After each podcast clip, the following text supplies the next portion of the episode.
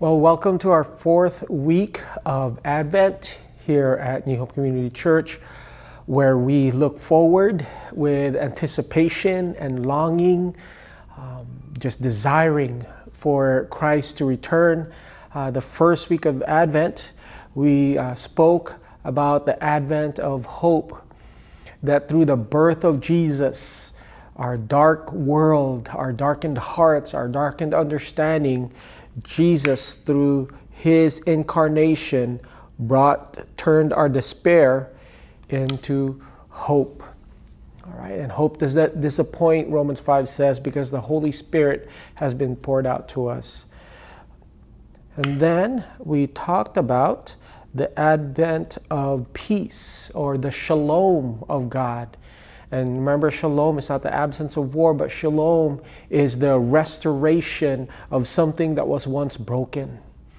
Our hearts were broken, our bodies were broken, our souls were broken. And when Jesus Christ came, he restored what was once broken. And then last week, we talked about the advent of uh, love. We all know John 3:16 for God so loved the world that he gave but John 3:17 says, "For God did not send his son into the world to condemn the world, but that the world might be saved through him." In other words, love is the motive why God sent his son into the world. Love is the motive which led Jesus to the cross and ultimately was resurrected from the dead. And today we're going to talk about the advent of joy. Joy is the response of whether it was the wise men or the shepherd or Mary or Martha or Mary. Um, that the news of Jesus brings about joy in our hearts. All right. So with that, uh, next Friday, we would, or next Saturday rather, we would love for you to join us for our Christmas Eve candlelight service. If you could join us in person, and we will light the center, the main star, which is the Christ candle. Let's go turn into the Word this morning.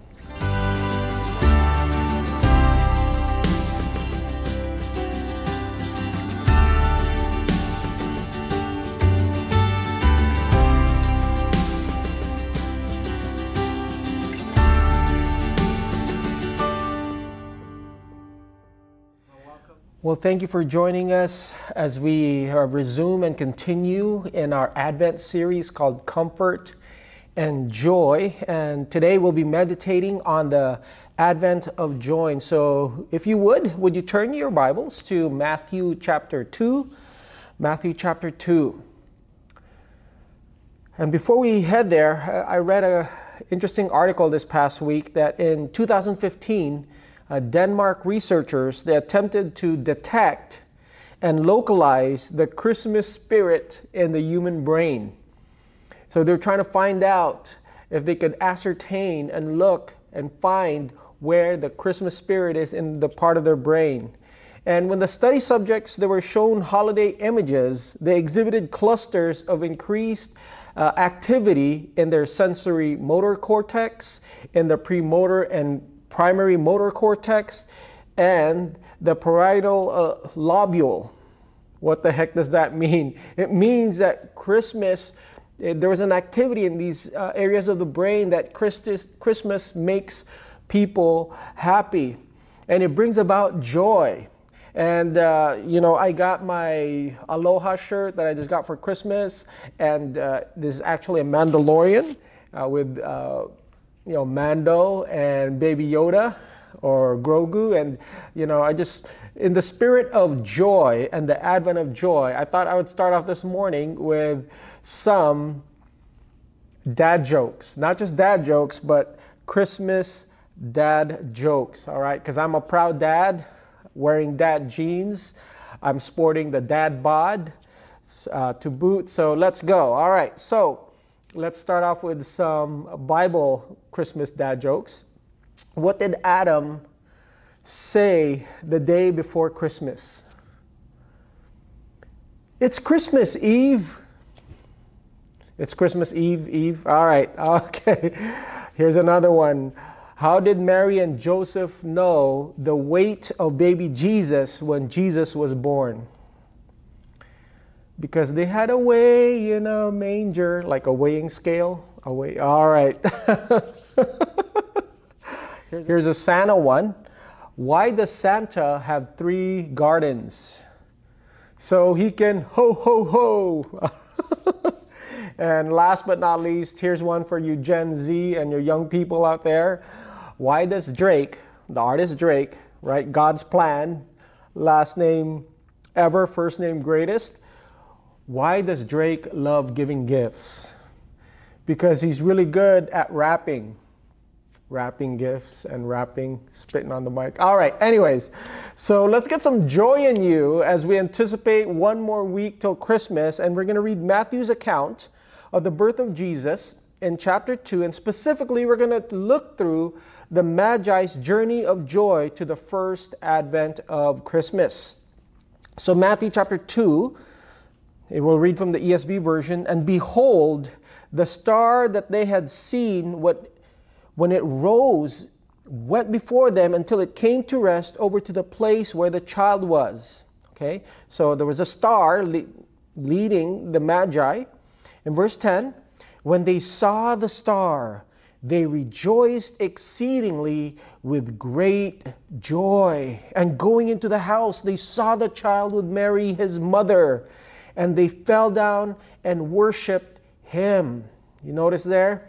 It doesn't say they worshiped her, meaning Mary. There is no Mary worship, but there is a Jesus worship. Then, opening their treasures, they offered him gifts and gold and frankincense and myrrh. This is the word of the Lord. Let's pray. And so, Father, we thank you because you are the source of joy. Your word says, in your presence there is fullness of joy, and in your right hand there's pleasures forevermore. Lord, you are the fountainhead of pleasure and joy and happiness and hope and peace and love. And so, as we approach the final week heading into Christmas Day, O oh Lord, where we commemorate, where we celebrate your birth, I pray that you would fill us, your people, with joy. Not because of our circumstances, not because of our possessions, not because of what we have or what we don't have, but our joy is transfixed. Our joy is uh, dependent upon you, Jesus, the author of joy. So, Lord, I pray right now that you would fill us with your Holy Spirit and that you would renew our minds as we uh, encounter you through your word. We love you, Lord. In Jesus' name, amen. Amen. How many of you guys enjoy uh, road trips? Like, I know over here in Oahu, we can't really go far. You know, when the kids were uh, just a couple years ago, when the kids were homeschooled, we used to Sabbath as a family on Monday, and we would go on a road trip to the different parts of the island. We would go to the west side, you know, to um, Makaha Beach, or we could go to Yokohama, or Mokuleia, or Kaena Point. Um, or we go to the north side or the north shore with Haleiwa, uh, Malaekahana, Pounders, uh, and just we would take these long drives and just kind of enjoy the journey and enjoy um, not so much the destination, but also enjoy the journey of getting there. And we usually had a couple of rules. Number one is, hey, no phones in the car. When we're in the when we're driving for an hour, an hour and a half, sometimes two hours one way, you know, that hey, no phones in the car, no Instagram to distract you, no TikTok, none of that, no looking through OfferUp or anything, but let's just enjoy outside. Let's go through, um, enjoy talking one another to, to one another. And so either we would be completely uh, quiet and there would be uh, no music and everybody just kind of look out the window and and kind of quiet our souls, or we listen sometimes to worship music, or we listen to a, um, an audio book or Adventures in Odyssey. And usually in that journey, we would have little stops at 7-Eleven where we get uh, musubis and uh, Malona bars and you know Diet Coke for me. Um, you know, before the pandemic, pre-pandemic, when my family and I would visit or would stay in LA, we visit my brother in San, San Francisco, but instead of flying there, we would always have a road trip. We would always go on this journey. We enjoyed stopping by different sites and um, you know driving around long stretches of road. You know the uh, the the mountains are different, the trees are different, the topography is different. Uh, when you go through the scenic route, uh, Highway 1 in California, and not cut through the 5, uh, you just kind of enjoy the journey, you know, because we could go there by plane and be there in 45 minutes, or we can take a five, six, six hour um, drive and enjoy the journey. And you know, those things are, are things that created a memory of a lifetime, and we, I enjoyed every moment of it. It just caused us to be still and to enjoy uh, nature around us. Well, this morning we read of another journey, and it's the journey of the wise men from the east who came to worship Jesus, this young king of the Jews. Now, there are many interesting elements in this story, in this short narrative. Uh, specifically, we don't know the exact identity of these wise men, all right, or these magi, uh, nor an explanation. All of a sudden, the star appeared um, that helped them to identify the Messiah's birth. You know, Matthew, the Gospel of Matthew, doesn't tell us much either.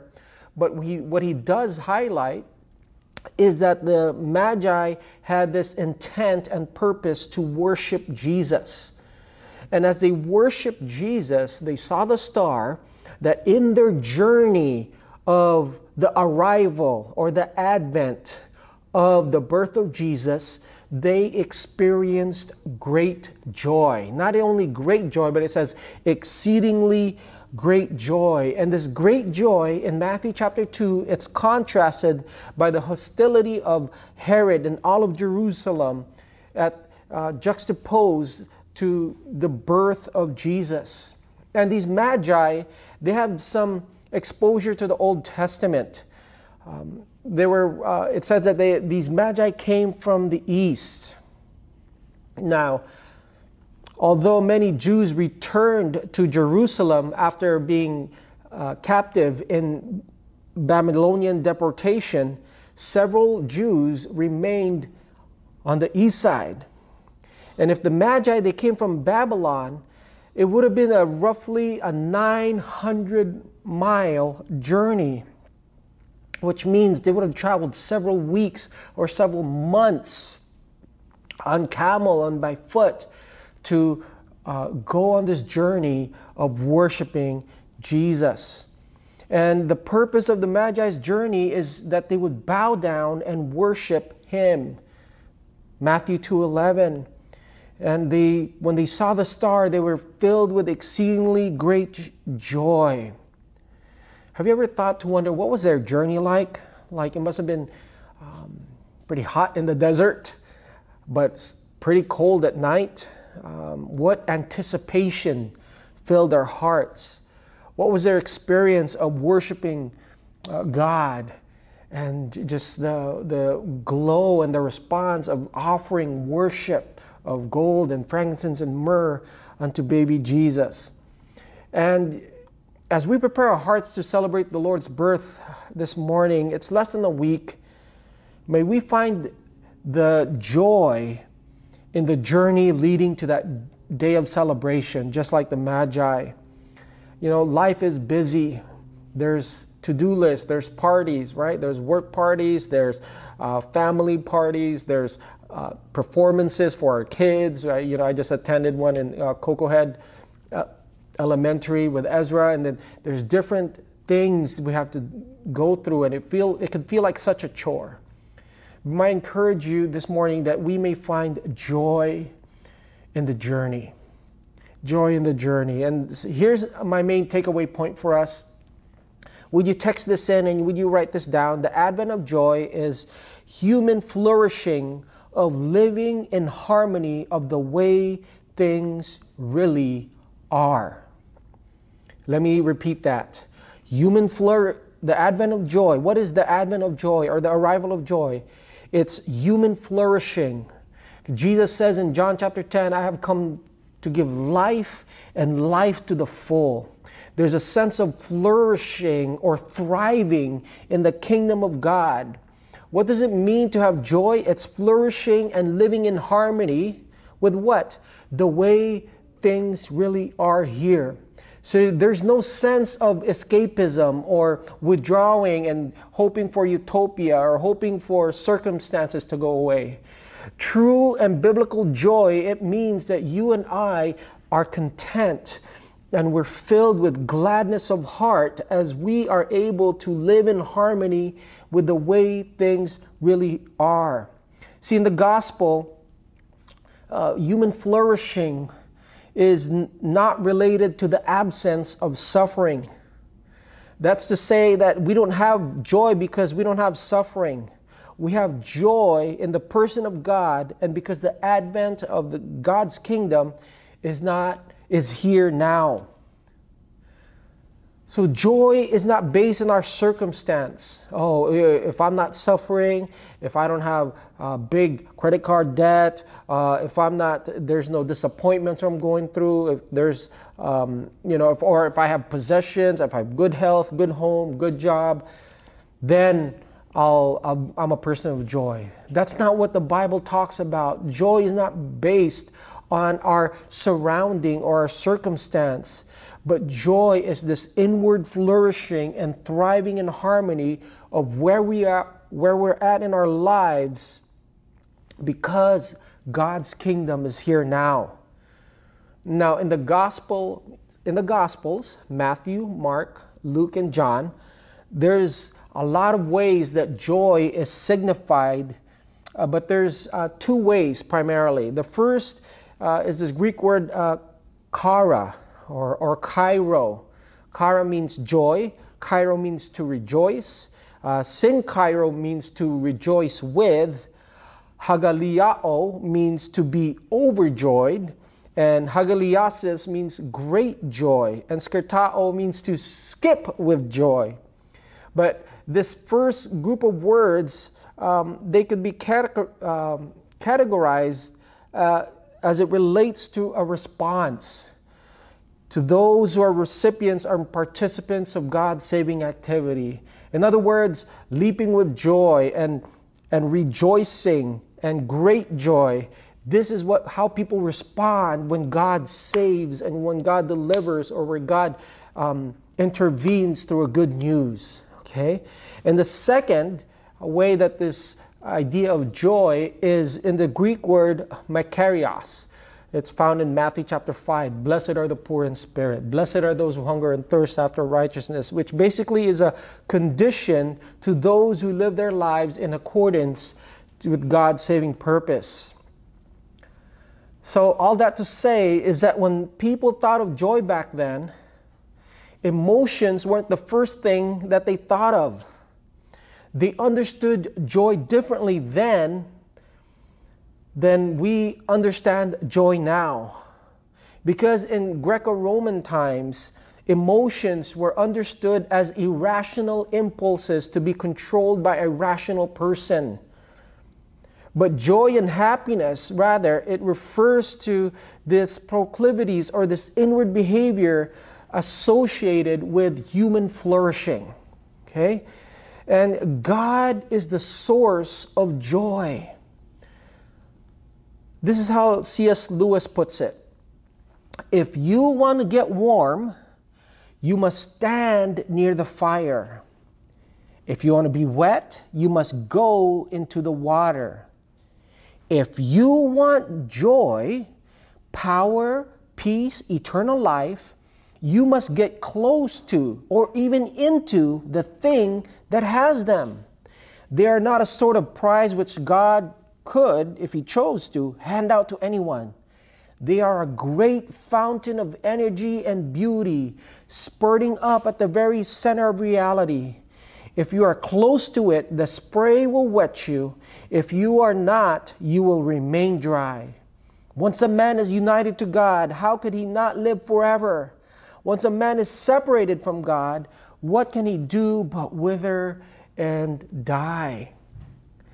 So in Mere Christianity, C.S. Lewis is saying, hey, if you want joy, God is the center and He's the fountain of joy. You must go to where joy is, and that is in the reality of God the Father, God the Son, God the Holy Spirit. Uh, C.S. Lewis concludes this that God cannot give us happiness and peace or joy apart from Himself because it is not there. There is no such thing. There is no flourish, flourishing. There is no thriving. There is no sense of freedom and victory and joy and peace apart from a life with God because God is the source of that. Here's uh, the first point for us is that because God is the center of joy, is the source of joy. Number one, would you write this down? That joy is God's original design for people. Joy is God's original design for people. Look at Genesis 1. We all know this. And God saw that everything that He had made, and behold, it was very good. And there was evening and there was morning the sixth day. There's something to note here that in Hebrew, the word very good, all right, there's no adverb in Hebrew that says, in this text, where it says very good.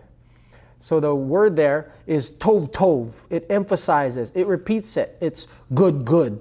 Good, good is very good. So God, in His joy of who He is, He made everything for us to be good so we could flourish and we could thrive here on earth. Look at Genesis chapter 2. And out of the ground the Lord made, made to spring up every tree that it is pleasant to the sight and good for food. The tree of life was in the midst of the garden, and the tree of the knowledge of good and evil. So God has a sense of being an artist that he creates. He, he speaks things into existence. And out of the goodness of who he is, he makes things and he creates things. The tree that is good for food and um, pleasant to the sight. And uh, in his book, uh, Pastor Mark Bart- uh, Batterson, he has a book called A Double Blessing talking about creation and the wonder of the goodness of God and the wonder and the joy in God creating you. This is what he says. On September 5th, 1977, the Voyager 1 space probe was lo- launched from Cape Canaveral aboard a Titan Centaur rocket. Say, boom. Check this out. It has been speeding through, the spa- through space at an average speed of 38,000 miles per hour ever since, almost 1 million miles per day. So, Voyager is the first spacecraft to travel beyond the heliopause into interstellar space, and NASA continually calculates its distance from the Earth.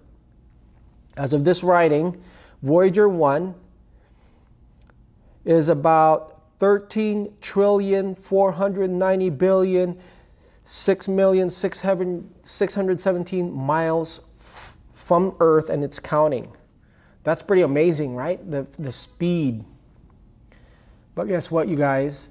The voyager 1 will run out of gas so to speak in about 2025 about two years from now voyager 1 will run out of gas at that point it would have traveled 15 billion miles. But guess what? That is less than half of the DNA strand in your body if it were to be stretched from end to end. The amount of DNA in your body. The cumulative DNA in all the cells in your body is about twice the diameter of the solar system. That's why the psalmist says, Oh Lord, I'm fearfully and wonderfully made. If you're watching this online with uh, family or friends, you know, give them a, a, a nudge and say, Hey, you're amazing. You're your genetic fingerprints is, is so unique. Now, according to one estimate, there are 37 sextillion chemical reactions happening in the human body at any given time. Right now, as I speak, you are digesting food, you're regenerating cells, you're purifying toxins, you're catalyzing enzymes, you're producing hormones, you're converting stored energy from, from fat to blood sugar. Now, none of this is a testament to you, but it's a testament to God. But when was the last time you thanked God for any of this sextillion microscopic miracles that's happening in your body? See, the human body isn't taken for granted. To be alive and to have a pulse and to have a heartbeat and to have air in your lungs and to be able to breathe, that should give us joy because no matter what happens, Jesus has come and he will come back again. In the end, every knee will bow, every tongue will confess that Jesus Christ is Lord.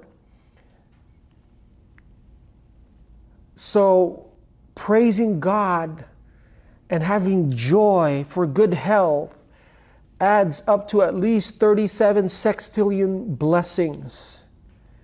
Not to mention, right now, there are five quarts of blood that travel 100,000 miles of arteries, veins, and capillaries, or 550 liters of pure oxygen.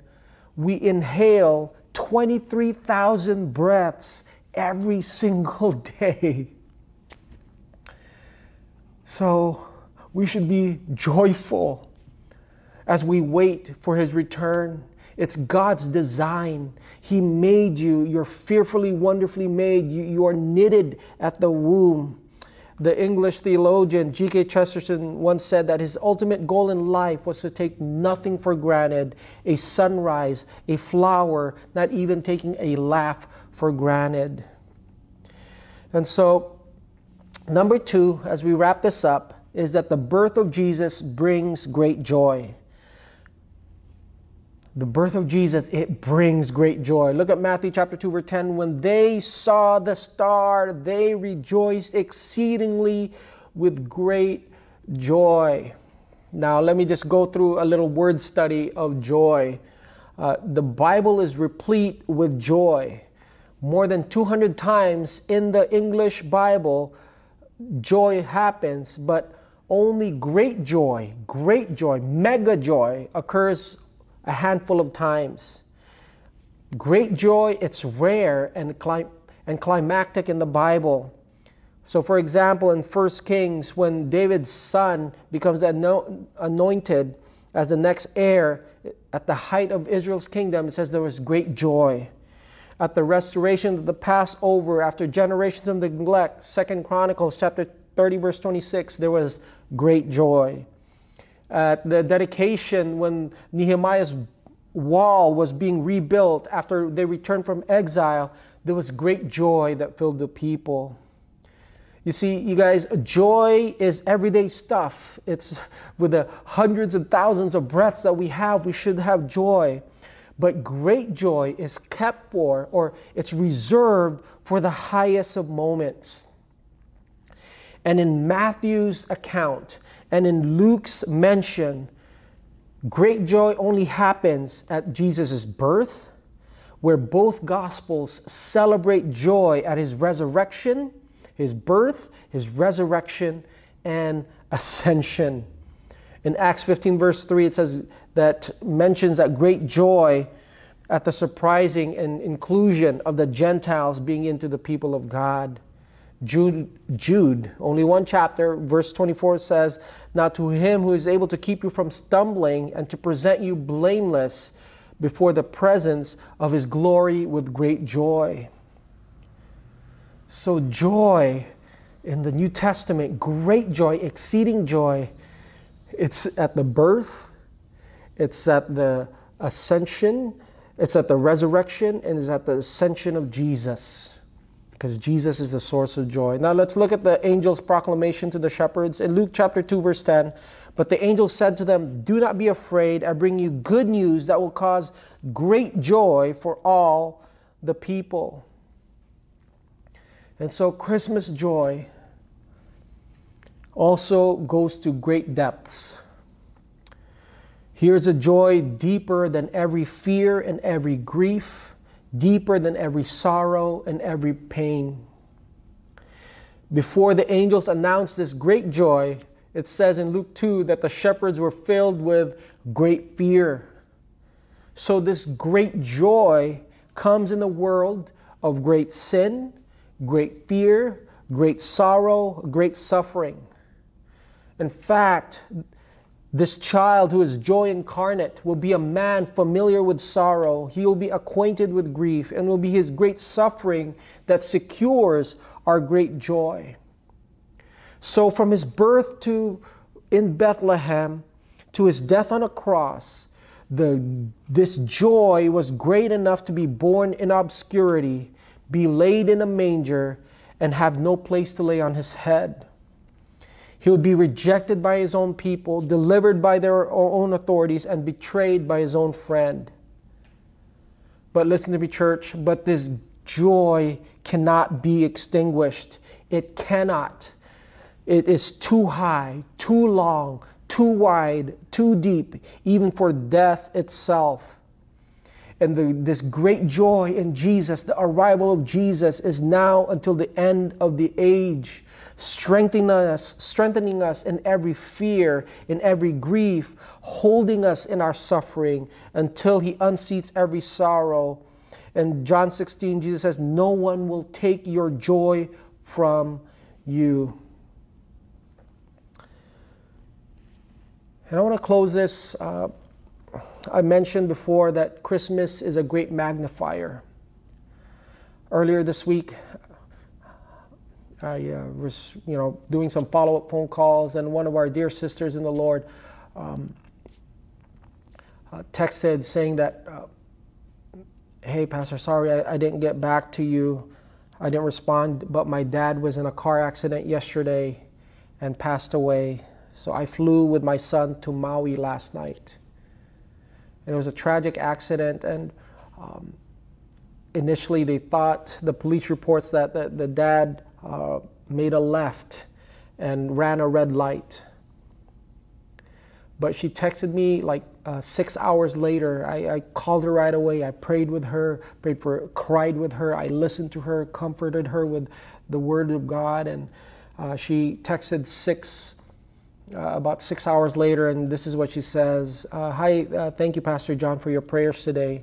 The officer just came by to let us know that the light wasn't red. While this is different than what we initially thought, it doesn't change the outcome. Forgiveness and grace does. Just sharing this because I need to remain in this truth and be reminded. So, Advent, it's flourishing it's human flourishing, of living in harmony, of being okay and being content, of being at peace, of the way things really are. Not that we're going to sugarcoat it, not that we're going to close our ears and la la la and ignore the world around us, but because Jesus is the source of joy, we are able to um, live in harmony. Come what may, Jesus is King Jesus has come, He will come back again. And my hope, my faith, my trust is on Him. Amen. Let's go ahead and pray. So, Lord, we thank you for this morning, and we do ask right now that you fill us with your joy, fill us with your presence. And Father, as we um, prepare ourselves for Christmas, Lord, I, I pray that you would stir in us, oh Lord Jesus, uh, joy. For some of us, this is not a season of joy. This is a season of loneliness, a season of hurt, a season of grief, a season of disappointment. But Lord, I pray that we would look to you, the author and perfecter of our faith, who, for the joy set before him, despite um, carried the cross, despising the shame. So, Lord, I just pray, God, that uh, you would fill us with your Holy Spirit, that we'll be able to live in harmony of the way things really are, that we would live in reality, but we would live with hope, peace, love, and joy because you have come down, because you have arrived. And so, Lord, I pray that we would look forward with anticipation to your return. In Jesus' name. Amen. All right. Well, thank you guys so much for joining us. Um, if you're able, please welcome to come over to our holiday, come over to our home in New Valley. Join us for uh, candlelight Christmas Eve service, 6 p.m. Uh, the directions were given then, and um, yeah, s'mores bar, Christmas carols, candlelight, nothing beats it. All right. May the Lord bless you and keep you. May He cause His face to shine upon you and be gracious to you. May the Lord give you peace. We love you guys.